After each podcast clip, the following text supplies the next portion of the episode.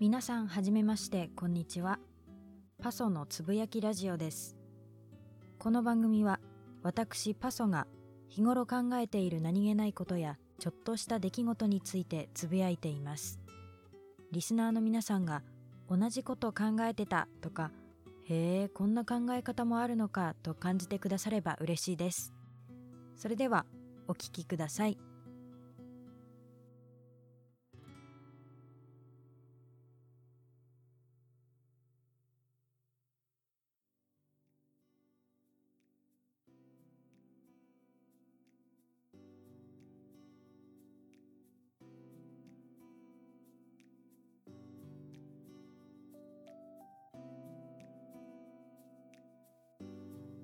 さて今回が初回の放送ですが初回ということで私パソの自己紹介をしていきたいと思います。私パソはですね出身は近畿地方で実は母国語は関西弁です。今は地元を出て大学に通っていて学年は2年生です。大学では何をしているかというといわゆる放送部というものに入っています。放送部はどんな活動をする部活かと言いますとまさしくこのようなラジオ番組を制作する部活です。他にもニュース原稿を読んだり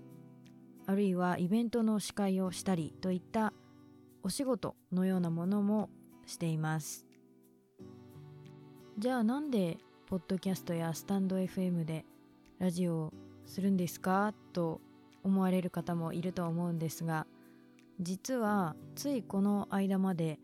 部活で冠番組のようなものを持たせていただいて私ともう一人一つ上の学年の先輩と2人でパーソナリティを務めていたんですが、えー、先輩が部活を引退されるということで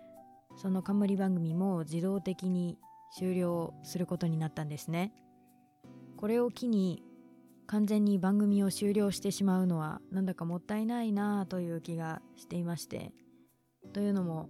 その先輩とお話しするのがすごく私は好きですし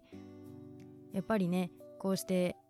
ラジオでお話しするっていうことがすごく好きなので何かしらの形で先輩と一緒のラジオ番組を続けていきたいなということでまずは実験として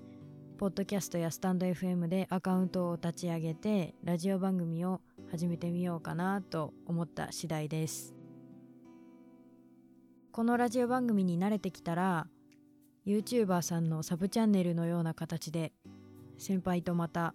一緒にラジオ番組をしていきたいなーなんて画策しています。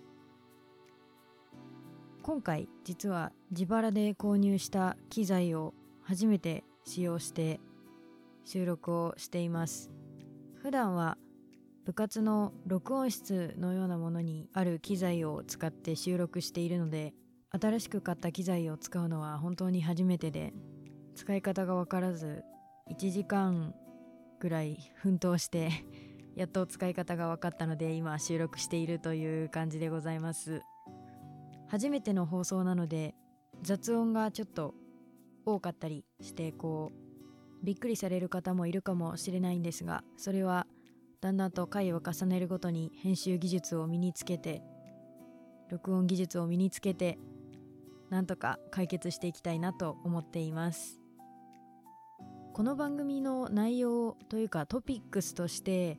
私が日頃考えていることやちょっとした出来事についてお話ししますと、えー、概要欄のようなプロフィール欄のようなものに書いてあるんですが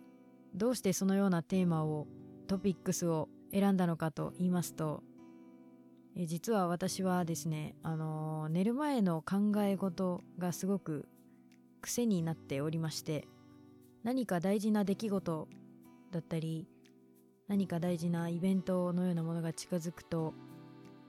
ついついそのことについて考えてしまったりそれが終わった後はこう寝る前についつい反省が止まらないというか あもうちょっとああすればよかったかななんて考えてしまうことが多くてですね。こう夜中眠れずに急にこうインスピレーションが浮かんであのパソコンを立ち上げてメモを取ったりしながらあラジオの台本を考えたりなんかしておりました、えー、ですのでその私の備忘録のようなものにもなりますしそしてラジオ番組をこう先輩と一緒にやってみて気づいたことがありまして雑談の中に人柄って結構現れるところがあるなということに気づいたのでぜひあの私の人柄に興味を人柄っていうとねちょっとなんかまるで私はとてもいい人ですって言ってるような感じがしますが まああの内面というかそういったものにこう共感していただいたり興味を持っていただいたりすれば嬉しいなということで、えー、このようなトピックスを選んだという次第でございます。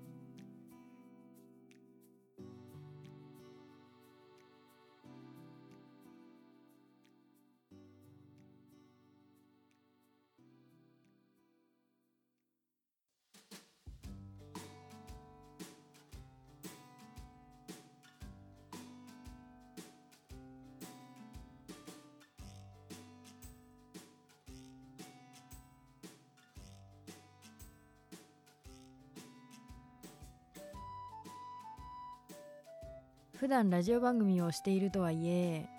普段はやっぱり2人とか3人でお話しするような番組が多くてですね。またうんそうだな。先輩とやっていたラジオ番組はずっと先輩と一緒にこうテーマを決めて雑談してるっていう感じのスタイルだったんですが他にある番組としたらうーんなんか月に1回更新されるラジオ番組でで月替わりでパーソナリティディレクター音声さん全員がこう交代していってテーマを決めてお話しするっていうタイプのラジオ番組だったりあとはこう同じ大学のその先生であったりあのー、学生でこう興味深いこう取り組みなんかをしている方にお願いしてこうインタビューをさせていただくというか対談をさせていただくような番組の3種類が主でこうこうして一人でずっと話すっていう感じの一人語りみたいな番組はちょっと今までしたことがなかったのでどんな風になるんだろうやってみたらどんな風になるんだろうとか一人だからこそこう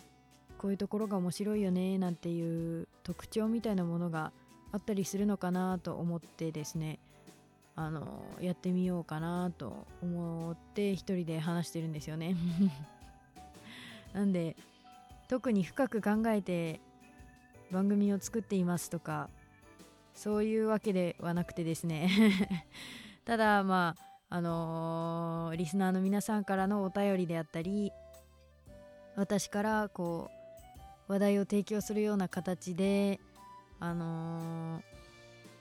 ー、ね昔の手紙のやり取りみたいな感じでちょっと時差はあるんですがあのリスナーの皆さんと私との間のコミュニケーションとか、えー、そういうものを楽しんでいけたらいいなと思います。いや一人でねあの「オールナイトニッポン」とか聞いてたら一人で1時間くらいあのまあお便りはもちろんありますけど話していらっしゃる方ばっかりじゃないですか。そう思うと編集済みのもののねあの時間がどうなってるかわからないんですがあの編集しない状態だと今でやっと10分経った。もうすぐ11分になろうとしているぐらいの感じで。いやよく1時間ずっと話せるなすごいなっていうのをね今すごく痛感しています。何なんですかね。なんか「オールナイトニッポン」例えば私はよく聞くのは星野源さんの「オールナイトニッポン」をよく聞くんですが。うーんなんかやっぱり星野源さんっていろんなことをされている方じゃないですか。物書きもされていますし俳優さんをすることもあればあのアーティストとして活動されることもあってこういろいろなことに詳しい方というかうんいろいろなことを知っている方なのでこうお話がやっぱり面白いんですよね。そう思うと雑談の中に人柄が現れるっていうのはでその人がどんなことを知っているかとかどんなことに興味があってこう調べたり考えたりしているかっていうところでこうその人の深みというかあこんなことも知っているんだみたいな教養の深さというかそういうものが知れるからなのかななんて思ったりしますね。こうやって雑談しているだけで自己紹介とか言いながら適当に雑談しているだけなんですが。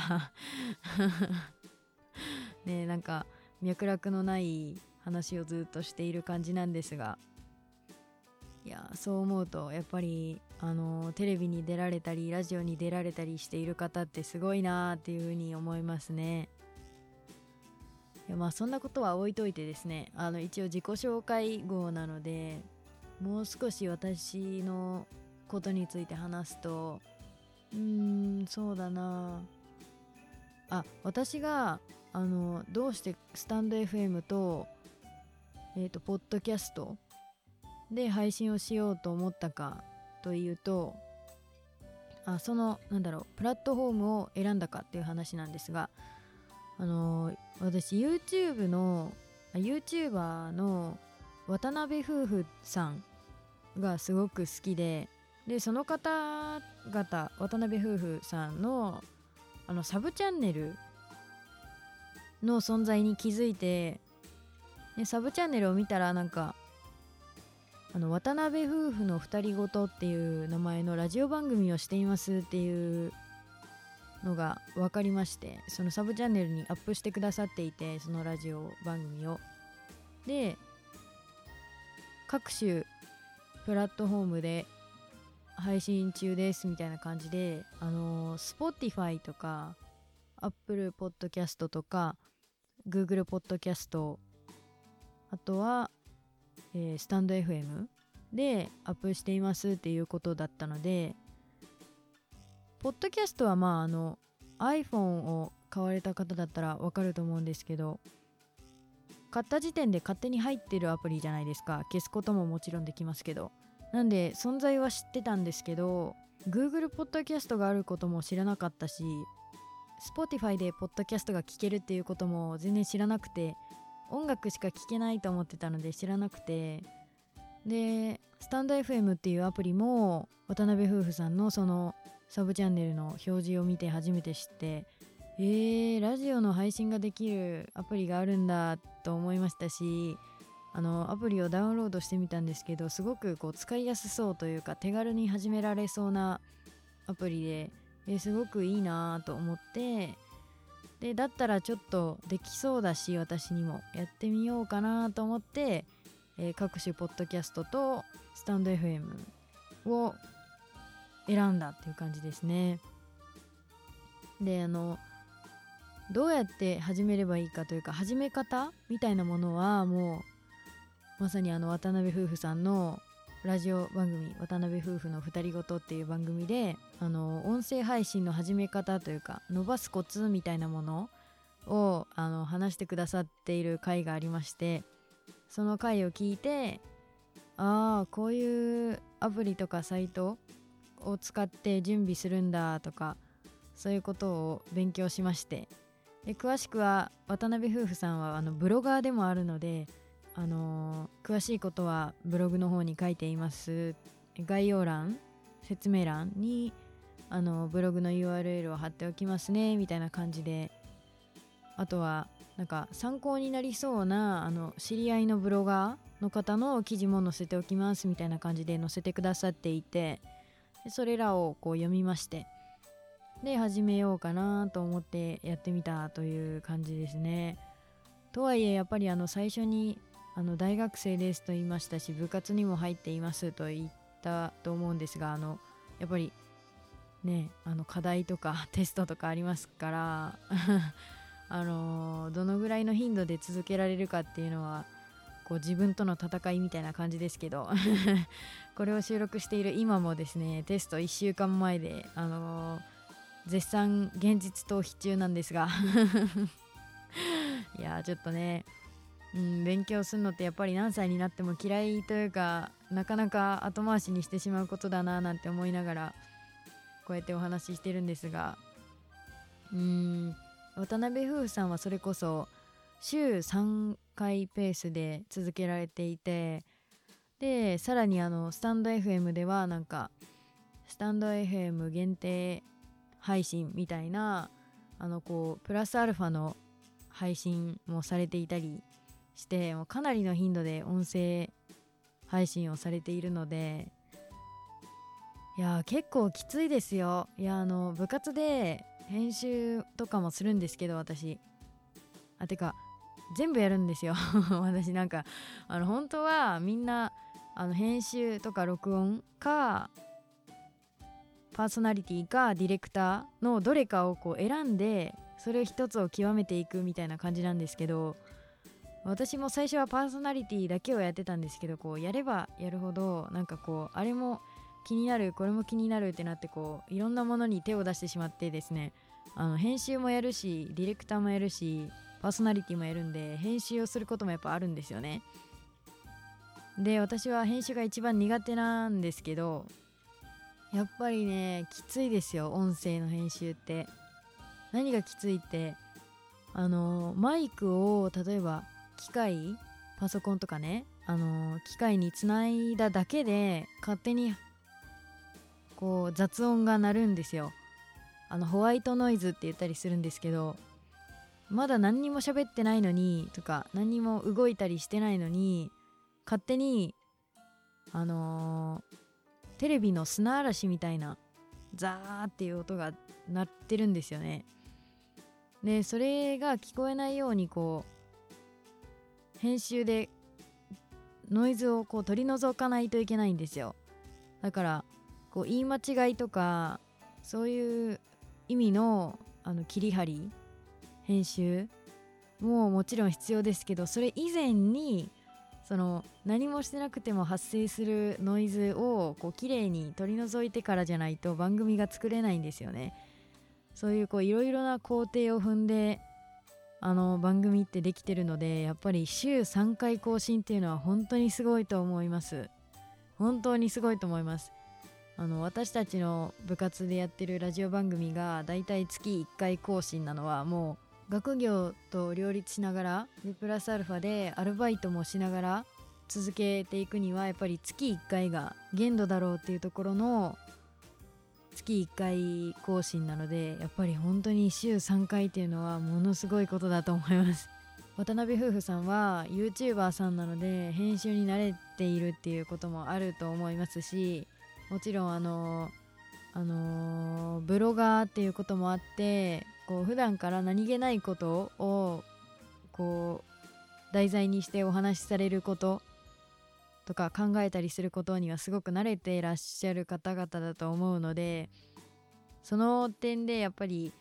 こうアマチュアでやっている私たち大学生とはやっぱり差がもちろんあるとは思うんですけどとはいえ映像編集と音声の編集って全然違うんですよ。全然違って本当にしなきゃいけないこととか気をつけなきゃいけないこととか作業の順番とかもういろいろなことがもう違ってでやっぱり文字で何かを伝えたりするのと音声で伝えたりするっていうのはやっぱり違うと思うんですよね。そういうところを考えるとしかも実はあの渡辺夫婦さん不動産投資家でもあったりして大家さんなんですよねだからそういうこうしなきゃいけないことがすごくたくさんある方々なのにそれでもこうやっぱり週3回っていうのは本当にすごいなと思いますね。いやそれをこうご夫婦2人で、あの対談されたりすることもありますし、あの渡辺夫婦さんの旦那さん大樹さんがこう一人語りみたいな形でラジオを配信されることもありますしあの YouTube でもあの大輝さんだけがこうお話しされるような動画もあったりあの奥様のあのユミさんがあのナレーションをこうされたりするような番組動画か。動画もあったりしてもう本当に多種多様というか Vlog がほとんどなんだけど Vlog のいろんな種類をこうたくさんされてるみたいな。ルーティン動画しか作らないっていうわけでもないし旅動画しか作らないっていうわけでもないしうん本当にいろんなことをされてる方々なので本当にすごいなと思いますね。もういつか渡辺夫婦のお二人のように配信マスターになりたいななんて思いますが。いやーどうですかね。でもこの番組も初めはねあの先輩たちと始めるまでは一人で考えて一人で録音して一人で編集する形になるのでいやちょっと不安ですが。不安ですがまあ月1回くらいのとりあえず月1回くらいのペースでは続けられるように頑張りたいなと思いますので、えー、どうぞよろしくお願いします。慣れてきたら2週間に1回とかちょっとずつ増やしていきたいなと思っています。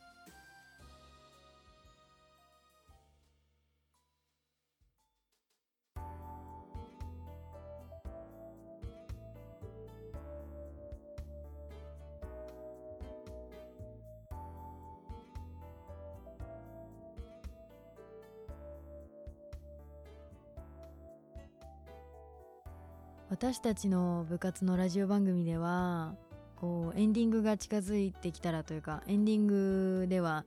だいたい次回予告次回はこう何月何日に公開しますとか次回はこういうことについて話しますとかあの予告みたいなものを知ったりするんですがうーんせっかくあのねスタンド FM だったらあのお便りをいただく機能もありますしポッドキャストだったらあの渡辺夫婦さんの 真似なんですけどあの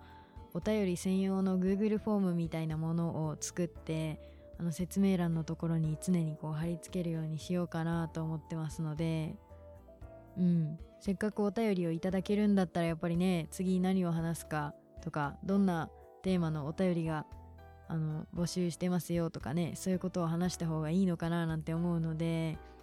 うん何か募集したいんですがそうだな多分ちょっと今これ収録してるのがね11月18日なんかミッキーマウスの誕生日だったかなだった気がします。友達で今日誕生日の子がいて昔そんなことを言っていた気がするので多分ミッキーマウスの誕生日なんですがいやミッキーマウスの誕生日とかそういうことはどうでもよくてお便りの内容ですよ。お便りの内容を決めなきゃいけないんですが。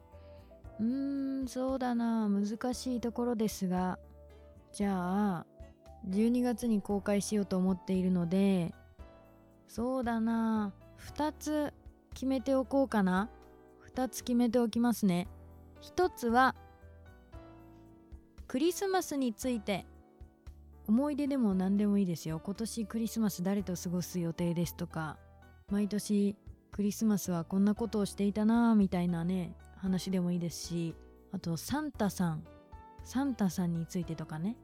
うん。親目線のねサンタさん子供目線のサンタさんって全然違いますからね。はいそんな感じで1つ目はクリスマスについて。2つ目は2021年の抱負にしたいと思います。もうすぐねあの年越しますから2021年ですよ。どうしましょ